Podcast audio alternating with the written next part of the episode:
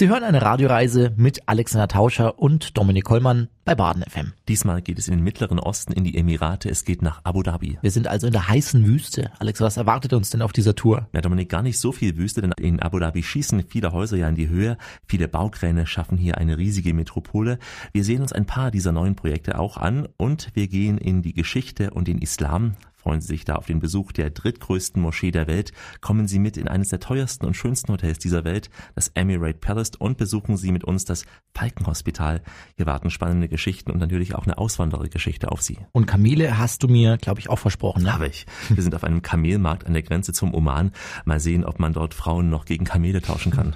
Wir sind zwar keine Kamele, aber wir traben mit ihnen gemeinsam durch die Hitze der Emirate. Gleich geht's los auf eine Radioreise nach Abu Dhabi. Schön, dass Sie mit uns auf Radioreise sind. Willkommen zu einer Tour in die Emirate. Dominik Kollmann und Alex Tauscher sind Ihre Begleiter. Es geht heute nach Abu Dhabi. Viele Geschichten aus dem Mittleren Osten erwarten uns. Also nehmen Sie Platz an Bord unserer Urlaubsmaschine in die Emirate. Die Anschnallzeichen sind mittlerweile erleuchtet. Jetzt also nicht mehr rauchen, nicht mehr telefonieren, sondern nur noch zuhören. Und der Kapitän bringt uns ganz sicher ans Ziel. Meine sehr verehrten Damen und Herren, mein Name ist Sigmar Carlo. Ich bin Ihr Kapitän heute auf dem Flug nach Abu Dhabi. Fliegen wir 37.000 Fuß. Vor wenigen Minuten haben wir den äh, deutschen Luftraum verlassen und befinden uns über Österreich Richtung Schwarzes Meer, auf einem Knick nach Süden Richtung Jordanien, über Saudi-Arabien Kapitän Carlo und seine Besatzung möchten sich jetzt hier in Abu Dhabi von Ihnen verabschieden. Wir hoffen, Ihnen hat der Flug gefallen. Vielen Dank, dass Sie heute unsere Gäste waren. Wir wünschen Ihnen noch einen angenehmen Abend und sagen auf Wiedersehen bis zum nächsten Mal. Wir sagen nicht auf Wiedersehen, im Gegenteil. Willkommen in Abu Dhabi. Assalamu alaikum wa rahmatullahi wa barakatuh. Wir sind also in der arabischen Welt und dennoch mitten im westlichen Gigantismus. Wir sind in Abu Dhabi, das wohl reichste Emirat. Alexander Tauscher hat Abu Dhabi besucht und stellt uns heute dieses Mal sein Emirat vor. Mhm, und schon auf dem Weg zum Flughafen und auch in die Stadt, da merkt man, dass hier in Abu Dhabi das Geld wirklich locker sitzt. Überall Baukräne, überall entstehen neue Gebäude, neue Straßen, schicke Limousinen ziehen an mir vorbei, prächtige Villen und Paläste. Im Bus und auch vor Ort unser Reiseführer in dieser Sendung, er heißt Ahmed Edman. Wir sind zurzeit in äh, Abu Dhabi. Wie Abu Dhabi ist die Hauptstadt von ganzen Emirat. Ohne Abu Dhabi geht nicht die ganzen Emirat weiter. Wir haben hier sieben Emirate, drei reiches Emirat und vier armes Emirat. Die drei reiches Emirat Nummer eins Abu Dhabi, und Dubai und Sharjah. Die vier armes Emirat Ajman, Umm al-Queen, Ras al-Khema und Fujira. Tatsächlich ist nicht armes Emirat, man kann nicht vergleichen mit Afrika oder Asien und sagen wir, das ist armes Emirat, aber im Vergleich mit Abu Dhabi ist armes Emirat. Der Scheich von Abu Dhabi immer der Präsident und der Scheich von Dubai immer sein Assistent. Unser Scheich von Abu Dhabi heißt Sheikh Khalifa bin Zayed al-Nahyan. So ein Scheich, der wird in Deutschland vielleicht der Vermögenssteuer zahlen. In Abu Dhabi, da lässt er bauen und das überall und recht prachtvoll. Aber nicht nur der Scheich lebt ganz gut, auch die ja, sogenannten Otto-Normalbürger, jedenfalls die Staatsbürger von Abu Dhabi, den Emiraten, meint Ahmed. Denn voller Stolz zeigt er vom Bus aus links und rechts auf die Häuser und Anlagen entlang dieser Straßen. Abu Dhabi-Leute, sehr, sehr reiches Leute. Wie Sie sehen, sie haben immer nicht so wie Dubai immer Skyline und so. Nein, hier, jeder wohnt in seines Villas Minimum jeder Person hat Minimum vier oder fünf Autos. Wissen Sie, Abu Dhabi jeden Tag, jeden Morgen. Sie verkaufen 2 Millionen, 7 Erdölbarrel. Können Sie rechnen mal 130 Dollar, das ist pro Tag. Wissen Sie was noch? Wenn die Erdölbarrel nur ein Dollar teurer geworden, können Abu Dhabi aufbauen, acht Hotel genauso wie Emirates Palace. Ja, in diesen Emirates Palace geht's später noch. Wir haben heute noch viel, viel Luxus für Sie. Unsere Radioreise macht heute in Abu Dhabi Station. Hier sind Alexander Tauscher und Dominik Kollmann. Wir sind in einem Emirat des Reichtums. Hier gibt es so viel Geld, dass man manchmal gar nicht weiß, wie viel Geld etwas gekostet hat. Zum Beispiel die Sheikh Zayed Moschee. Es ist die drittgrößte Moschee dieser Welt. Sie ist eine riesige, prachtvolle Anlage. Sie hat sicher viele, viele Milliarden gekostet. Wie viel genau? Das hat der Verantwortliche als Geheimnis ins Grab mitgenommen. Die Rede ist nämlich vom inzwischen verstorbenen Herrscher von Abu Dhabi und Präsident auch der Emirate, Sheikh Said bin Sultan Al Nahyan.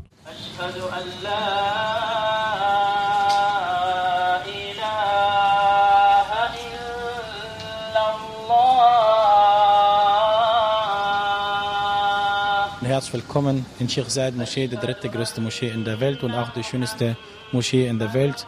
Der hat äh, ge gebaut, äh, die Moschee, der hat auf den Kosten von Zayed selbst, das ist alles von sein eigenes Geld. Niemand weiß, was kostet die, die, diese Moschee und hat elf Jahre gedauert zu aufbauen. Man weiß, wie viel Gold hat benutzt, wie viel äh, Marmor hat äh, benutzt. Die größte Leuchter in der Welt in der Moschee haben Sie gesehen mit dem Gold, mit äh, Edelstein, mit dem auch die äh, 1 Million Kristallbior benutzt.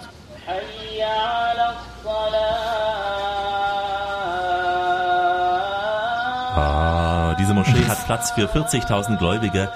Ihre vier Minarette sind jeweils 107 Meter hoch. Die der Hauptkuppel über dem Gebetssaal ist 75 Meter hoch. Mit einem Durchmesser, Dominik, von mehr als 32 Metern gilt sie als größte Moscheekuppel der Welt. Wahnsinn. In der Moschee die Frauen und die Männer sind getrennt. Warum die Frauen und die Männer in der Moschee sind getrennt? Kann man nicht konzentrieren zum Gebet. Die ganze Zeit man konzentriert nur auf die Frau, die steht äh, neben ihm. Deswegen in der Moschee die Frauen und die Männer sind getrennt. Äh, wenn die Frau will betet in der Moschee, dann sie hat eigene Eingang, sie hat auch eigene Ausg- äh, Ausgang. Auch sie haben eigene Toilette, auch eigene Platz für rituelle Waschen. Dominik, wenn du mal mit deiner Freundin oder respektive Frau hierher gehst in diese Moschee, dann solltest du dieses beachten, nämlich wie man sich hier wäscht vor dem Gebet. Erst sind die zwei Hände und dann die Mund dreimal und dann die Nase dreimal und dann die Gesicht auch dreimal und dann die Hände, die erst rechts beginnen von hier bis Ellbogen, dann links von hier bis Ellbogen und dann die Haare ein bisschen waschen, dann die Ohren waschen und dann die Fuß von hier bis die Knochen und dann hier bis Knochen. Das ist die rituelle Waschen. Duschen, falls das Mann mit seiner Frau geschlafen, meine ich, zusammen so, dann muss man richtig duschen. Ja, dann müsstest du duschen, Alex, vor allem deinen Bauch. Du hast ja so ein weißes Gewand angezogen. Auf dem Bild sieht das richtig fantastisch aus. Hast du äh, das nur für das Foto gemacht oder ist es Pflicht dort in der Moschee? Das hat mein Bauch so schön bedeckt, Dominik. Also es ist Pflicht, ja. Es liegt an diesen islamischen Vorschriften. Man zeigt ja so wenig Haut wie möglich. Als Frau sowieso in der Öffentlichkeit, aber auch als Mann sollte man nicht unbedingt in kurzen Hosen da in die Moschee gehen. Viele Europäer machen das aber, Dominik, weil sie ähm, es dort zu warm empfinden. Daher bekommt man auch dann dieses weiße Gewand. Ich war ja auch in Shorts dort, aber das weiße Gewand überdeckt alles. Da ist dann der ganze Körper also voll bedeckt. Ja, und, und wie heißt das Ding? Das ist die sogenannte Disha, Dasha, also Dishdasha. Ähm, es ist die Nationalbekleidung in den Golfstaaten dort. Ist es bequem? Ja, es fühlt sich ganz leicht an. Also es ist ein dünner Stoff, der eben nicht nur zum Bedecken auch der Haut gut ist, sondern eben auch vor der Sonne und auch der Hitze schützt. Ich fand es sehr bequem, angenehmes Leinengewand. Junge Leute tragen auch das oft dort. Ähm, ist ganz schick und sieht auch schick aus dort. Was ich mir ja frage, Alex, ist diese Moschee das äh, zentrale Gebetshaus von Abu Dhabi oder gibt's da mehrere? Es ist zumindest das Größte, aber es heißt nicht, dass es äh, hier so ist, dass alle Menschen hierher gehen zum Beten, denn den größten Andrang gibt's natürlich hier aber auf jeden Fall freitags. Freitagsgebet kommt der Scheich ganz oben und dann spricht mit den Leuten. Das dauert ungefähr, kommt darauf an, dieses Gebet von halb bis eine Stunde, aber das Gebet selbst fünf Minuten Maximum. Kommen die äh, Muslime fünfmal im Tag. Fünfmal im Tag in die Moschee. Nicht bedeutet, muss sind fünf, fünfmal im Tag, aber gibt es natürlich Ausnahme, falls zum Beispiel im Arbeit kann man irgendwo einfach klein Teppich oder klein, muss mich nicht Teppich, kann man auch auf den Sand kann man auf dem Sand betet, kann man auch auf dem kleinen Papier auch beten, aber muss nur Richtung von, von Mekka. Hier in der Moschee ist auch eine große Uhr, die genau anzeigt, in welchen Abständen ein Moslem dann zu beten hat. Muss man als Moslem diese Zeiten dann genau einhalten oder wie ist das? Also wenn man äh, nicht berufstätig ist, im Prinzip schon, aber wenn man dann im Büro arbeitet, und das tun ja auch viele Moslems, na klar in Abu Dhabi, eine Besprechung hat oder auch auf einer Geschäftsreise ist, unterwegs, im Flugzeug, auch in anderen Zeitzonen, bei einer Zeitverschiebung, ja dann kann man dieses Gebet auch nachholen, da gibt es dann auch einen entsprechenden Zeitrahmen. Für die Muslime gibt es zwei Zeit im Tag, verboten die Muslime betet. Bei dem Sonnenaufgang und bei dem Sonnenuntergang. Warum? Weil vor etwa 1200 Jahren ungefähr gibt es bestimmte Leute, die denken, die Sonne ist der Gott. Und dann diese Leute, sie beten nur zweimal in, in Tag. Bei dem Sonnenaufgang und bei dem Sonnenuntergang. Dann wurde die Muslime haben verbietet nur diese Zeit. Mhm. Und gebetet wird auf jeden Fall, wenn der Muezzin ruft.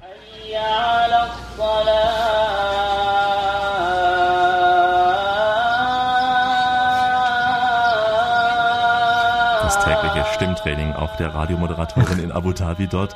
Also, wir sind immer noch in der Sheikh Zayed Moschee. Eines der Herzstücke in dieser Moschee ist ein handgemachter Teppich, der rund 5.500 Quadratmeter groß ist. Es ist eben, Dominik, ja, vieles gigantisch hier in Abu Dhabi. Wahrscheinlich ebenso viel kostet auch, ne? Ja, ja. Was heißt eigentlich Abu Dhabi, Alex? Es bedeutet, und das habe ich auch nachlesen müssen, es bedeutet Vater der Gazelle, geht auf eine Legende zurück, die nämlich besagt, Dominik, dass äh, Beduinen auf der Jagd nach einer Gazelle eine Quelle einst entdeckt haben. Und es ist heute auch eine große Geldquelle, muss man sagen, nicht nur Wasserquelle, Geldquelle, dieses Emirat Abu mhm. Dhabi. Und es ist heute das Ziel unserer Radioreise. Und Alex hat uns Musik mitgebracht, damit Sie den Orient auch so ein bisschen im Ohr haben. Vielleicht wird es ja auch ein neuer Ohrwurm für Sie. Habibi, Habibi,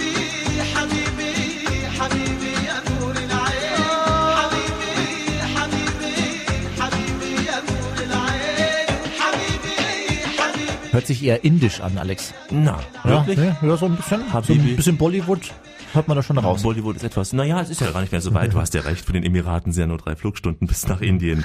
Wir sind aber nach wie vor noch im Orient. Gleich geht's in ein Hotel, das ein Märchen aus Tausend und einer Nacht ist. Das ist die Radioreise mit Alexander Tauscher und Dominik Hollmann unterwegs heute in Abu Dhabi. Grüß Sie. Abu Dhabi ist das größte und auch reichste Emirat. Der Aufschwung, der begann unter Sheikh Said bin Sultan. Sein Sohn, der setzt jetzt diesen Aufschwung fort. Abu Dhabi ist so wohlhabend, dass es sogar 50 Prozent der Kosten aller anderen Emirate übernehmen nehmen kann. Wahnsinn, der Reichtum, Alex. Woher kommt der genau in Abu Dhabi? Der kommt vor allem aus dem Erdöl. Also dank dieses Ölbooms entstand diese Metropole. Noch vor 50 Jahren, da war hier ein kleines Dorf in der Wüste. Kann man sich gar nicht mehr vorstellen, wenn man heute dort ist. Aber eben dank dieses Öls wurde ein großes soziales Netz auch aufgebaut. Kostenlose medizinische Versorgung, vieles weitere mehr. Unter anderem auch teure Hotels. Man muss sagen, richtige Paläste. Eines davon, Dominik, eines davon ist ähm, am Rand von Abu Dhabi, ist es das weltbekannte, muss man auch sagen, Emirate Palace, eines der teuersten Hotels dieser Welt. Mich hat Said Noon durch dieses Hotel geführt. Er ist der Verkaufschef im Emirates Palace und wir tauchen mal mit ihm ein in ein Märchen aus Tausend und einer Nacht. This hotel is owned by the royal family of Abu Dhabi. Dieses Hotel hier ist im Besitz der Königsfamilie von Abu Dhabi. Die Herrscher von Abu Dhabi sind also die Besitzer des Hotels, auch die Besitzer der Airline Etihad und natürlich auch die Besitzer der Tourismusorganisation. Daher haben alle das gleiche Ziel, das Haus als Touristenattraktion zu promoten, aber auch als Veranstaltungs- und als Konferenzort und vieles mehr.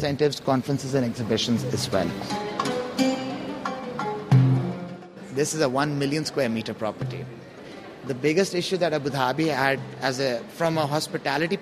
Dieses Hotel hat eine Fläche von einer Million Quadratmeter. Es ist das größte Gebäude dieser Art in Abu Dhabi, denn die meisten anderen Hotels, die konnten nur begrenzt in der Fläche bauen. Das wurde hier zum Glück vermieden, aus gutem Grund, denn hier fanden alle großen Konzerte der vergangenen Jahre in Abu Dhabi statt.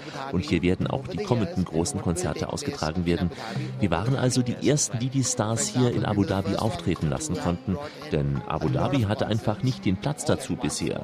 Ja, wer war hier zum Beispiel bisher? Justin Timberlake, Shakira, Rihanna, Christina Aguilera, El Divo, Sir Elton John, Bon Jovi oder auch Coldplay. Aguilera, El Divo, Sir Elton John, Bon Jovi, Coldplay. Hm. Das hört sich sehr gut an. Alex, du hast ja dort wieder so wahnsinnig äh, tolle Fotos geschossen von, von, dem, von all dem Luxus, muss mhm, man sagen. Mhm. Äh, Habe ich das richtig gesehen? Es gibt dort einen Automaten, an dem man Gold ziehen kann. Ja, hast du richtig gesehen, Dominik. Es heißt äh, Gold to go, also Gold to go. Ähm, man wirft oben Geld rein oder auch besser gesagt, man lässt äh, das von seiner goldenen Kreditkarte abbuchen und bekommt sein Gold unten raus aus dem Automat. Also andere bestellen sich Cola, hier gibt's Gold aus dem Automat. Ich habe es, Dominik, nicht probiert. Ich bin nicht ganz so vermögend. Och, Alex. Naja. Hier auf dem Foto in der Lobby, da sieht alles sehr nach Luxus aus, ne? Das ist alles mit Blattgold gemacht, mit Marmor verziert. Die Kronleuchter bestehen aus fast 1000 Swarovski-Kristallen.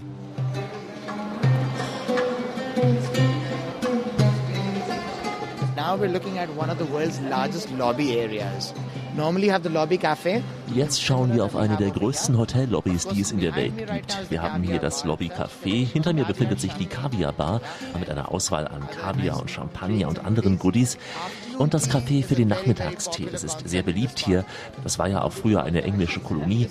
Ein traditioneller englischer Tee ist doch, glaube ich, überall geschätzt.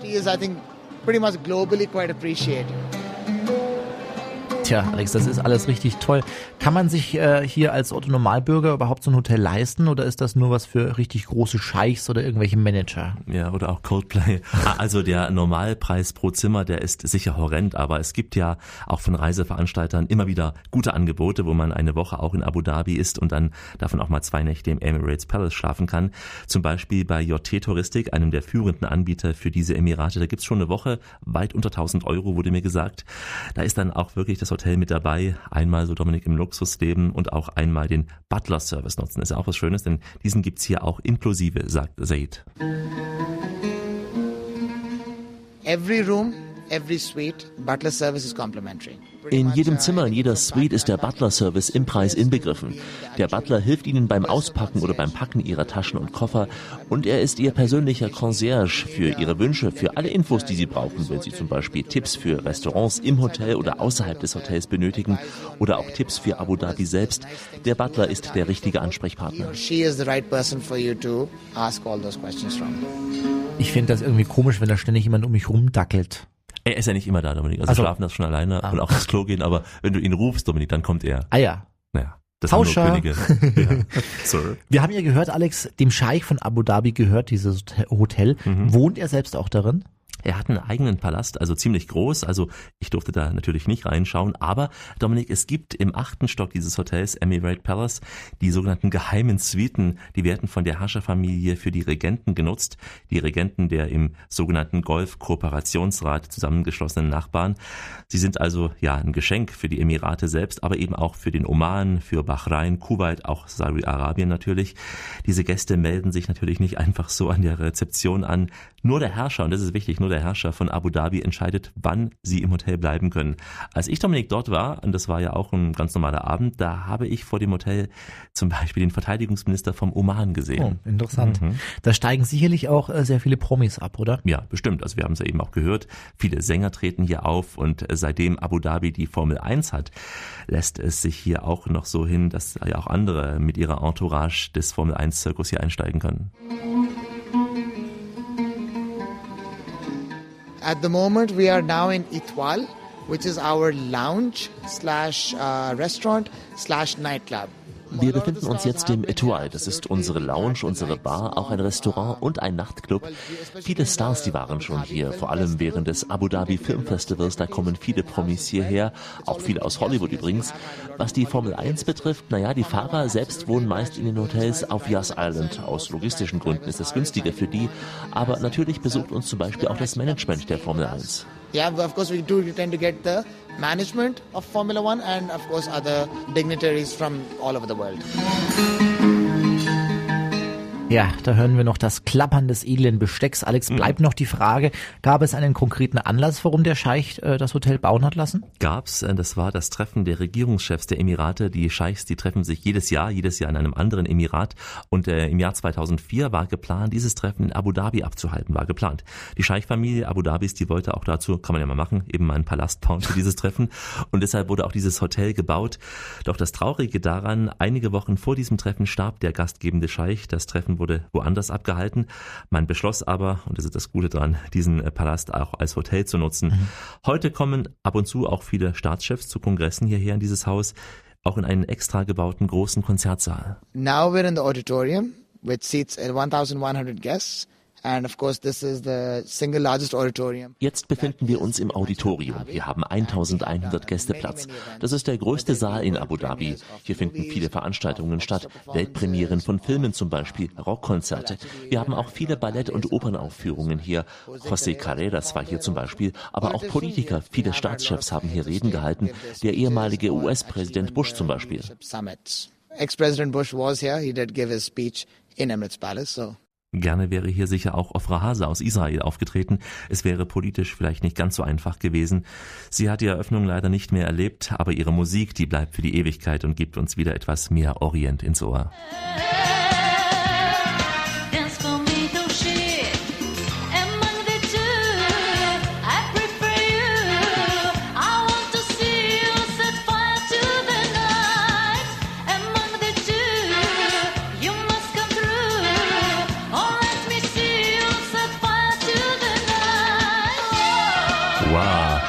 Me auf Rahasa. Und damit schlagen wir äh, dieses Kapitel unseres akustischen Abu Dhabi Reiseführers zu. Wir waren in einem der teuersten und größten Hotels dieser Welt zu Gast im Emirates Palace. Abu Dhabi ist heute das Ziel unserer Radioreise.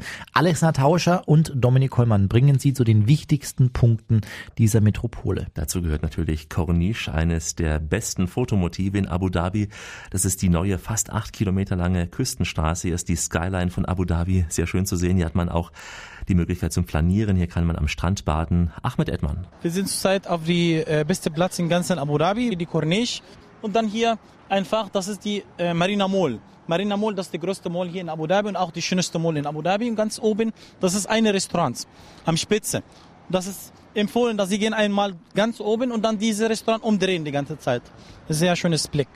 Direkt vor der Küste von Abu Dhabi entsteht eine neue Insel-Erlebniswelt mit dem legendären Yas Marina Circuit, diese Weltklasse-Rennstrecke, außerdem auch ein Wasserpark und ein neues Wahrzeichen von Abu Dhabi, das Yas Hotel. Ja, so junge Städte wie Abu Dhabi, die können jedes Jahr neues Wahrzeichen bekommen. Du warst auch in der Ferrari-Welt dort, Alex. Was Mhm. ist das genau? Das ist so ein Themenpark, also wie es der Name auch sagt, Ferrari-Welt, eine Hommage an die italienische Rennmarke. Drin gibt's eine Freizeitrennstrecke, eine Go-Kart-Bahn, auch ein Rallye-Parcours und auch eine Drag-Racing-Piste. Ziemlich laut geht's dazu, hören wir mal rein. So klingt's also in der Ferrari-Welt. Und du bist natürlich auch Go-Kart gefahren. Natürlich, Dominik, natürlich. Keine Frage. Wie schnell bist du geworden mit deinem Bauch? Ich habe schon wieder vergessen. Geht ja Dominik. ja. dann ah, so da- ja, das Gewicht. fünf das Stundenkilometer beschleunigt, dann ja, das beschleunigt, 30. ja. Das beschleunigt ja das Gewicht, du weißt ja. Also, Gewicht mit Geschwindigkeit. die Physik, ja. ja. ja, natürlich. Also, das war also die Ferrari-Welt, eine überdachte große Welt, ein Freizeitpark, man kann auch drin essen. Ich habe was gegessen, natürlich.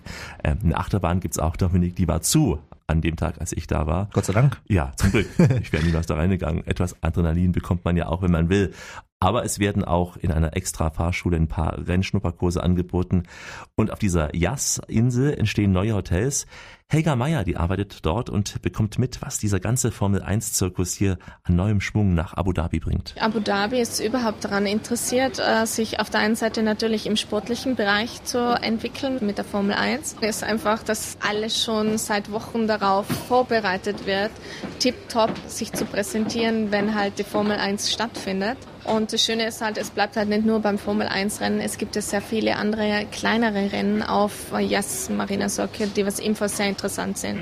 Und dann mit den ganzen Show-Weekends, wo wirklich Weltstars hierher kommen, um ihre Konzerte zu geben, ist das natürlich eine optimale äh, Location.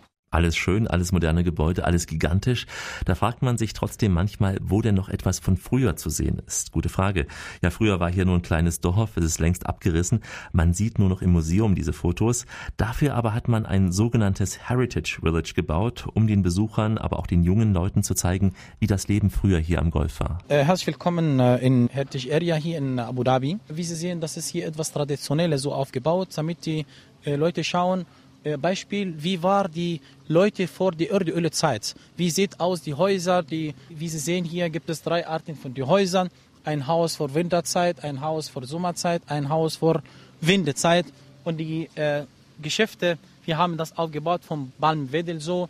Schönes traditionell auch etwas Beispiel, wo die Wasserbrunnen, weil ganz wichtig in die Beduinen, die äh, Wasser und das zweite die Kamel. Ohne Wasser oder ohne Kamel können die Beduinen nicht viel leben, weil Wasser, das ist ganz wichtig und Kamel, weil das ist die Wüstenschiffe. Das ist äh, für alle, für die neue Generation und auch für die Touristen, weil die neue Generation, viele jetzt haben so reiches äh, Land, so äh, viel Geld haben, äh, viel Autos und so. Sie wollen diese Leute nicht vergessen, wie war Ja, wie war? Die Kamele lernen wir später noch kennen in der Sendung, später auf dieser Radioreise. Alex, was erwartet uns denn gleich noch außer den Kamelen? Dann lernen wir ein Tier kennen, das die Menschen in den Emiraten wie ihr eigenes Kind behandeln. Es ist viel kleiner als ein Kamel, kann ich schon mal verraten.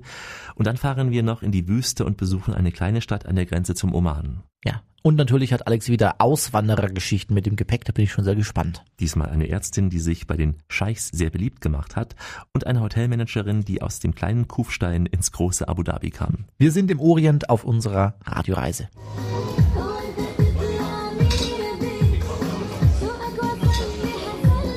Dominik Heumann und Alex Tauscher, die rauchen eine kurze Wasserpfeife. Und sind gleich wieder für Sie zurück. Wir sind zurück aus der kleinen Verschnaufspause. Dominik Kollmann und Alexander Tauscher auf einer Radioreise durch Abu Dhabi. Willkommen in einem Emirat, in dem die Wolkenkratzer in den Himmel schießen, in dem der Reichtum keine Grenzen kennt, in dem vieles gigantisch groß und größenwahnsinnig ist. Wahn, Größenwahn.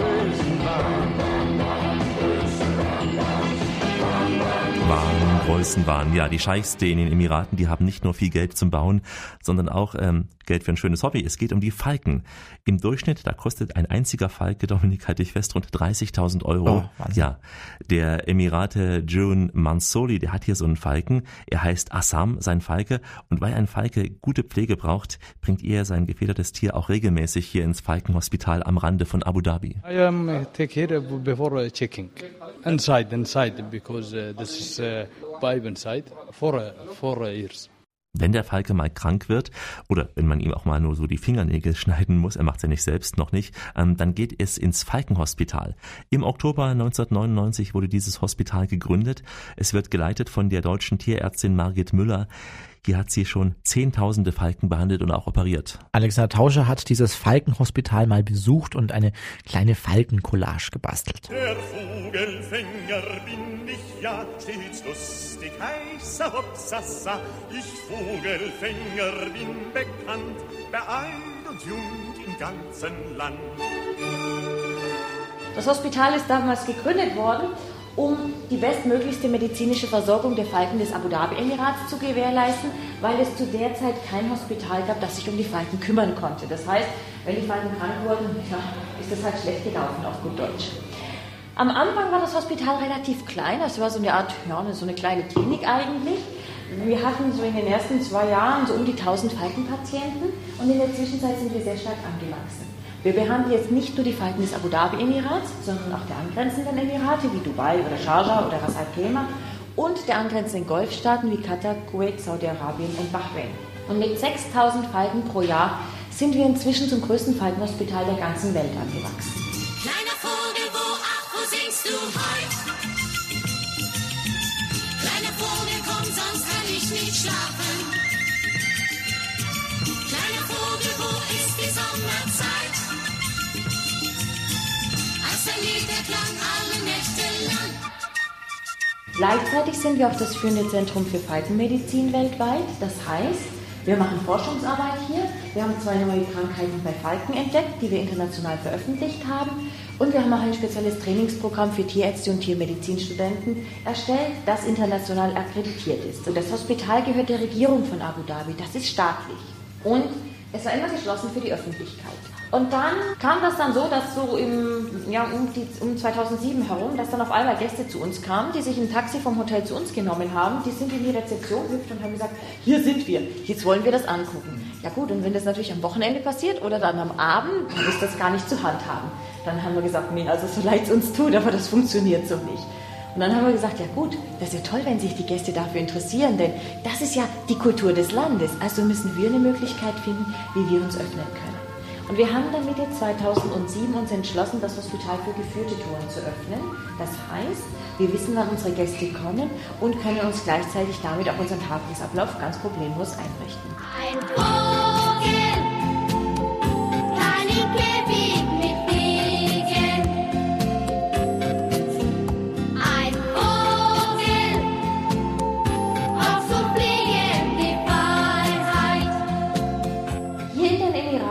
Falknerei einen völlig anderen Hintergrund. Wenn wir jetzt zurückgehen, sogar noch vor 40, 50, 60 Jahren, da war Abu Dhabi ein ganz, ganz kleines Dörfchen und die meisten Einheimischen waren Beduinen, die in der Wüste gelebt haben. Und Sie können sich vorstellen, damals gab es natürlich keinen Strom. Die Beduinen wussten, dass es eine Route für den Vogelzug gibt, die von Europa äh, nach Afrika führt im Herbst, also wenn die Zugvögel fliegen. Und eine dieser Routen geht über die arabische Halbinsel und das Abu Dhabi-Emirat. Das heißt, die Falken, die man hier früher für die Falknerei verwendet hat, die gab es nicht ursprünglich in diesem Land, weil das hier im Sommer zu heiß und zu schwül ist. Wir haben hier im Sommer 40, 50 Grad Hitze. Wir haben 80, 90 Prozent Luftfeuchtigkeit. Das ist nicht so das geeignete Klima für Falken. Das heißt, die Beduinen sind an diese Plätze gegangen, wo die Falken vorbeigeflogen sind, haben sie gefangen und zurückgebracht zu ihrem Zelt in der Wüste. Und die haben das gemacht, indem sie den Falken 24 Stunden am Tag auf dem Arm getragen haben, also wirklich Tag und Nacht.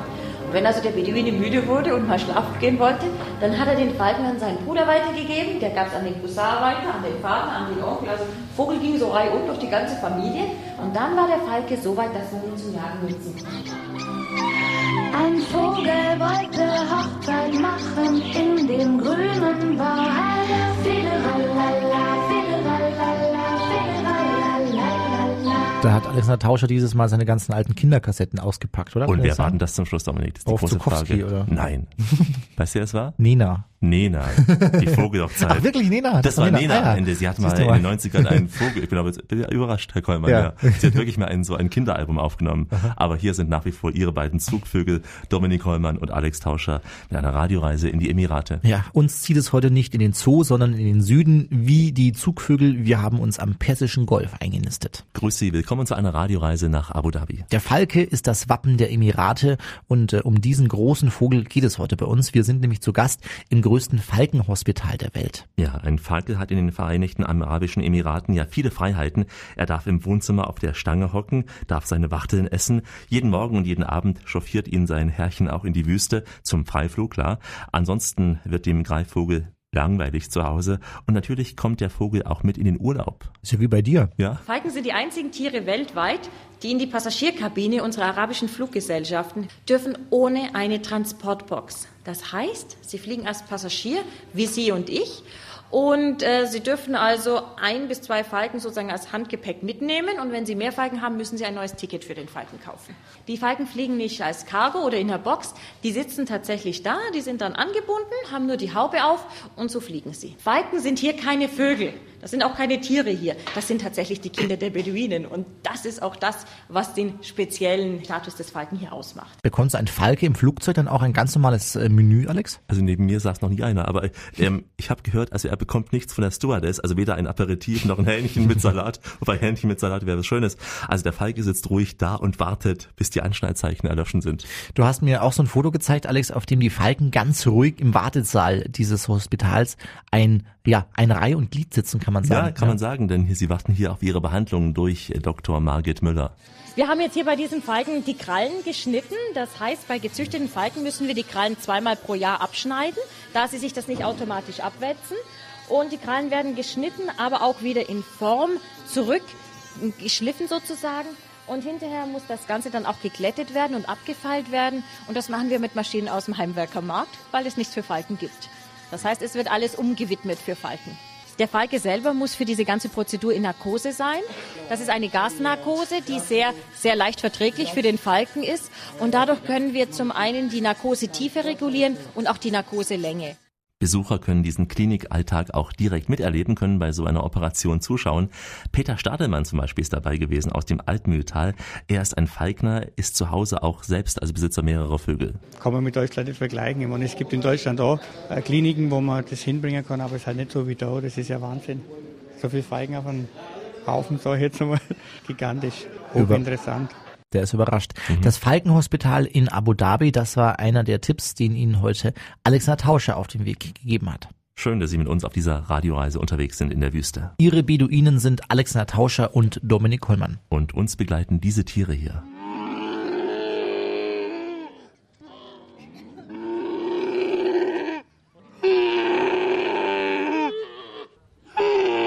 Da ist das, Dominik? Wildschweine. Nein, in der Wüste vor allem Wildschweine. Toll, in der Wüste Wildschweine, Dominik. Kamele dann wahrscheinlich, Ja, toll, tausend Punkte. Klar, na, vielleicht auch ein Wildschwein, ja, ich weiß es nicht. Also jetzt tragen uns die Kamele weiter auf dieser Radioreise. Kamele, ja, das sind die Wüstentiere, die viele Tage und Wochen auch ohne Essen und Trinken auskommen können, im Gegensatz zu Wildschweinen, weil sonst würden sie ja nicht so wild sein, die Schweine. Daher gehören sie auch zu den wichtigsten Nutzern in den arabischen Ländern. Ich habe auch diesen Kamelmarkt von Allein besucht, dazu gleich mehr. Eine Stadt im Süden des des Emirats Abu Dhabi direkt an der Grenze auch zum Oman.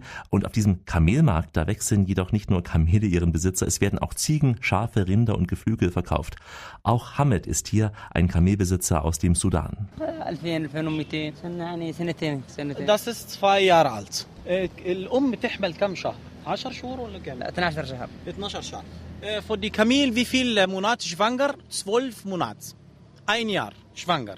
ب- بي- بي- الطفل بيظل مع أمه كم وقت؟ قد إيه؟ يضل لي سنة Und w- nachdem wenn das Kind geboren, dann äh, d- das Kind bleibt mit seiner Mutter ein Jahr.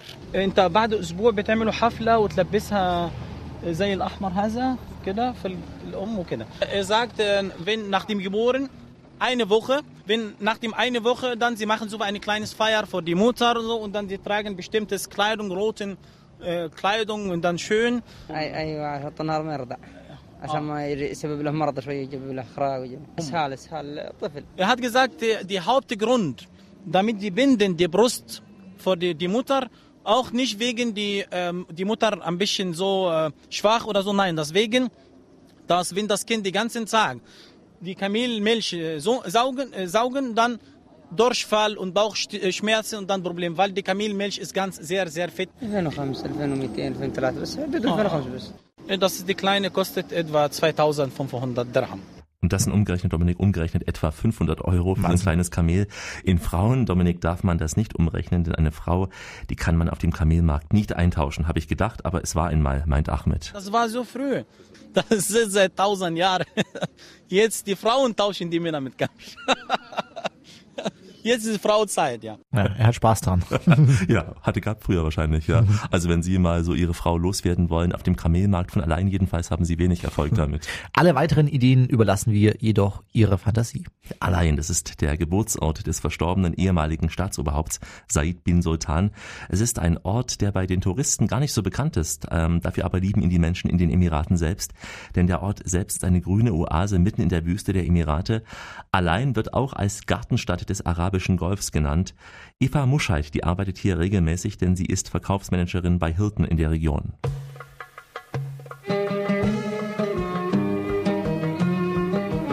Man hat sehr viele Oasen in der Innenstadt und ähm, spiegelt einfach das Traditionelle und Kulturelle von den Emiraten wider. Jetzt nicht im Vergleich zu Dubai, wo man sagt, das ist das moderne UAE, ist all eben mehr das Traditionelle. Also es liegt direkt an den Bergen und zur Grenze zum Oman. Bekannter ähm, Berg hier in Al-Ain ist der Jebel Hafid Mountain, von dem man einen wunderschönen Blick einfach über die kompletten Berge hat. Und man sieht die Grenze zwischen den Emiraten und dem Oman ganz deutlich. Viele Leute, die Rundreisen im Oman machen, kommen für ein, zwei Nächte hier in Al-Ain vorbei, um ähm, einfach Al-Ain nochmal zu erleben und die Emirate. Und im Gegensatz zu allen anderen großen Städten der Emirate haben die Gebäude in allein höchstens sechs Etagen. Wahnsinn. So eine orientalische Atmosphäre finde ich ja einerseits sehr schön, Alex, muss ich sagen. Aber wie sicher kann man sich denn da fühlen? Also kann ich da als Tourist einfach so über den Bazar schlendern? Kann ich mich da auch irgendwie abends frei bewegen? Also ich habe mich zumindest in den Emiraten immer und überall sicher gefühlt. Das bestätigt auch Jasmine Taylor, die Geschäftsführerin von JT Touristik, Just Travel, einem der führenden Anbieter für Reisen in die Emirate. Vereinigte Arabische Emirate, Dubai und Schweiz sind immer äh, auf der, oben auf der Liste von sichersten Ländern der Welt. Kaum Kriminalität. Das ist ein relativ kleines äh, Land und äh, ein kleines Land ist viel einfacher zu beherrschen und regieren als ein größeres Land. Ein reiches Land ist viel einfacher zu regieren als ein armes Land. Das ist auch ein Faktor. Und das kommt noch dazu, dass hier auch ähm, keine Arbeitslosigkeit gibt. Das ist null Prozent Arbeitslosigkeit. Und die Leute hier leben relativ mit höheren Qualität und Standard. Und was wäre eine Radioreise, wenn wir nicht übers Essen reden würden? Alex ist ja ein großer Fan der arabischen Küche, glaube ich, ne? In der Tat. Ich bin Dominik vor etlichen Jahren im Nahen Osten, genau gesagt in Israel, mal auf den Geschmack gekommen.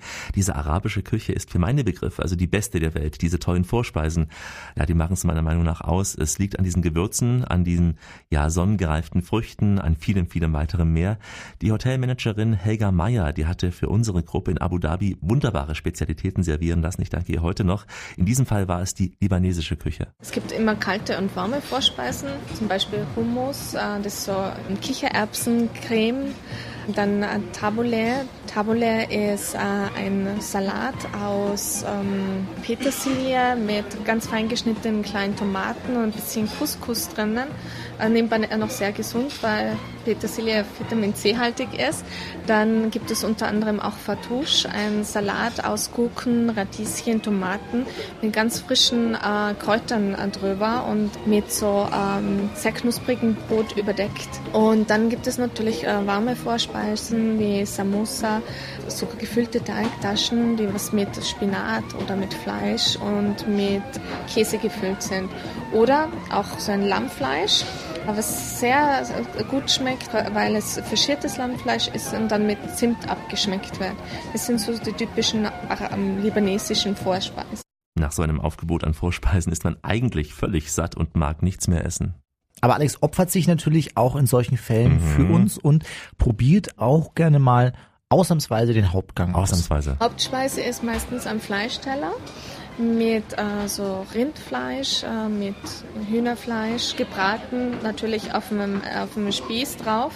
Und dann sozusagen gibt es noch so eine Art Pizza, so ganz dünn mit einer eher würzigen Tomatensauce drauf und natürlich wieder das Petersilie. Also mir kommt vor, sie tun Petersilie überall dazu. Und auch wenn der Hauptgang noch so gut war, ich kämpfe bis zuletzt, bis zum Dessert. Aber bitte mit Sahne. Umale ist ein Dessert, ist eine Art Brotpudding, wird hier sehr gern gegessen, wird warm serviert. Und Umale bedeutet auch die Mutter Alis. Gibt es eine ganz nette Geschichte dazu.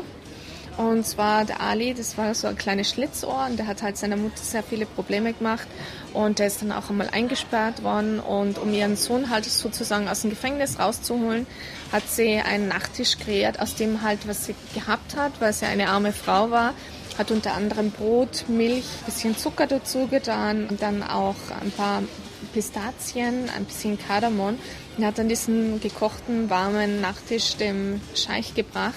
Und ihm hat der Nachtisch so gut geschmeckt, dass er halt einen Ali entlassen hat und deshalb heißt das Ganze um Ali. Erst ein Tässchen Kaffee und dann sehen wir weiter, was dann passiert. Was nach so einem Menü passiert, ist klar, Dominik, man platzt fast, fast und braucht einen Schnaps. Da wir aber in der arabischen Welt sind, verzichten wir auf den Schnaps und genießen lieber einen schönen Pfefferminztee, schauen auf den sternenklaren Himmel in einer lauen Nacht in den Emiraten. Alexander Tauscher und Dominik Hollmann sind auf einer Radioreise in Abu Dhabi.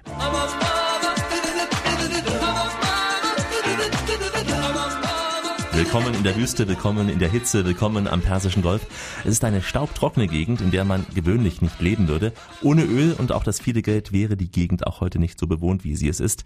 Das Öl brachte das Geld und viele Menschen folgten, auch viele Auswanderer. Auf seinen Radioreisen trifft Alexander Tauscher immer wieder Menschen, die ihre neue Heimat in der Fremde gefunden haben. Beginnen wir mal mit Margit Müller. Sie ist die Leiterin des Falkenhospitals. Heute wird sie von den Scheichs sehr verehrt, aber sie musste sich hocharbeiten als eine Frau in einer Welt, in der die Männer gewöhnlich das Sagen haben.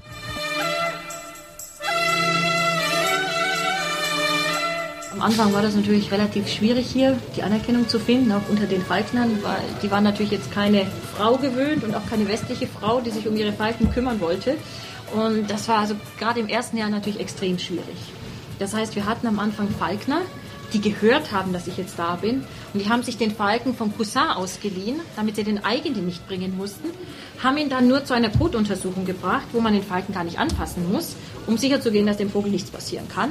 Es sind eigentlich nur gekommen, um mich mal anzuschauen. Und damit sie dann hinterher am Abend in der Matschlis äh, sozusagen erzählen konnten, jetzt haben sie auch die neue Duktura schon gesehen.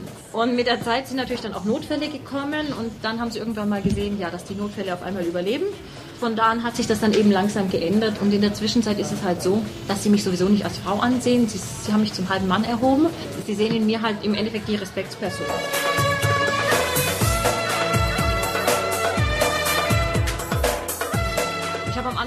Okay, ich, ich schaue einfach, wie es ist und wie es mir gefällt. Und aus dem ersten Jahr wurden dann zwei und dann wurden es drei und inzwischen zähle ich nicht mehr. Inzwischen sage ich, ich bleibe so lange, wie es mir gefällt und solange es Spaß macht. Und es ist ein fantastischer Job, weil das ist etwas, was man so eigentlich nirgendwo machen kann.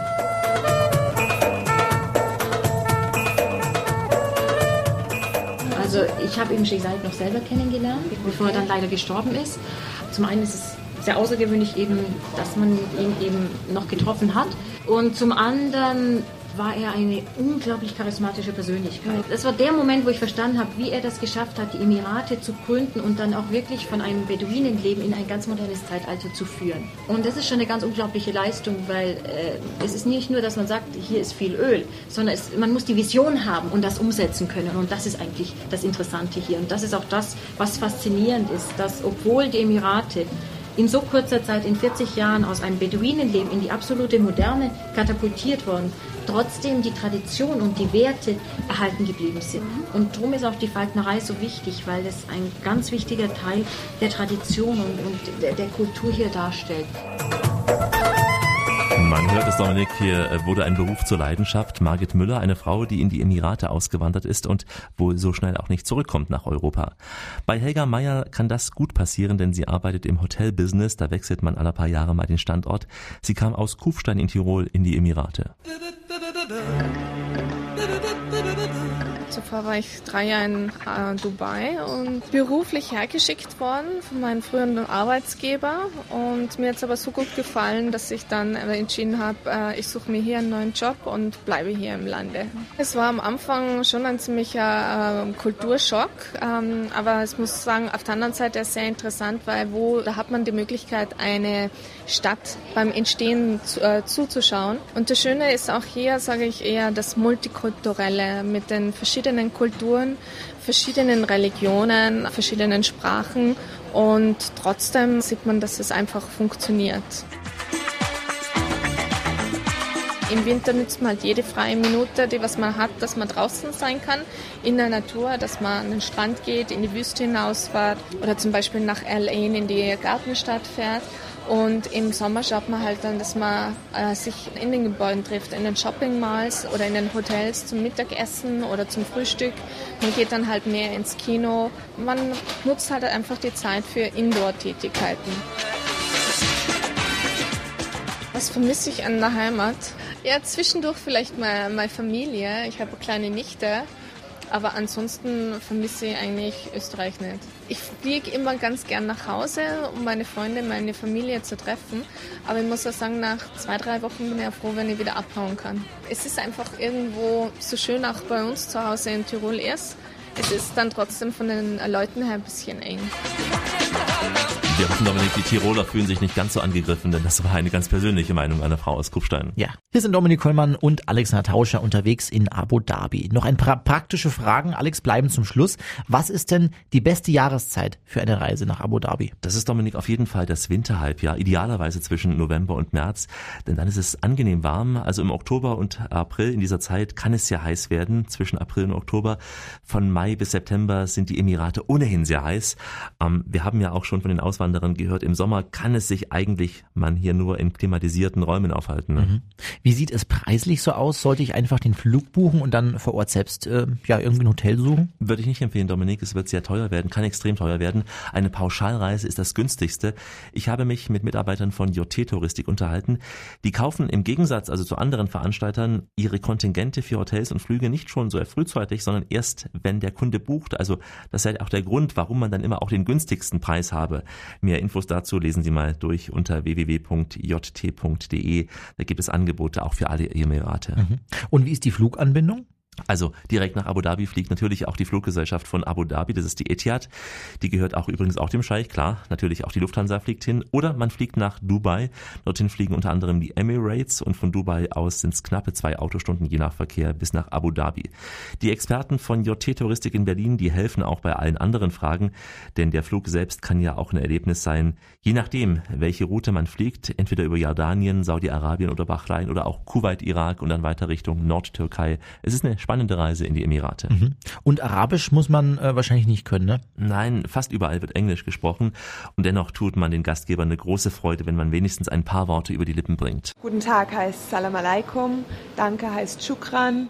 Ja, ich bedanke mich bei Alexander Tauscher, denn er hat diese Sendung wie immer recherchiert und produziert. Gerne doch. Ich sage ciao, goodbye, adios, au revoir, des Vidania, shalom und salam alaikum und ich gebe Ihnen noch einen letzten schönen Orient-Ohrwurm mit.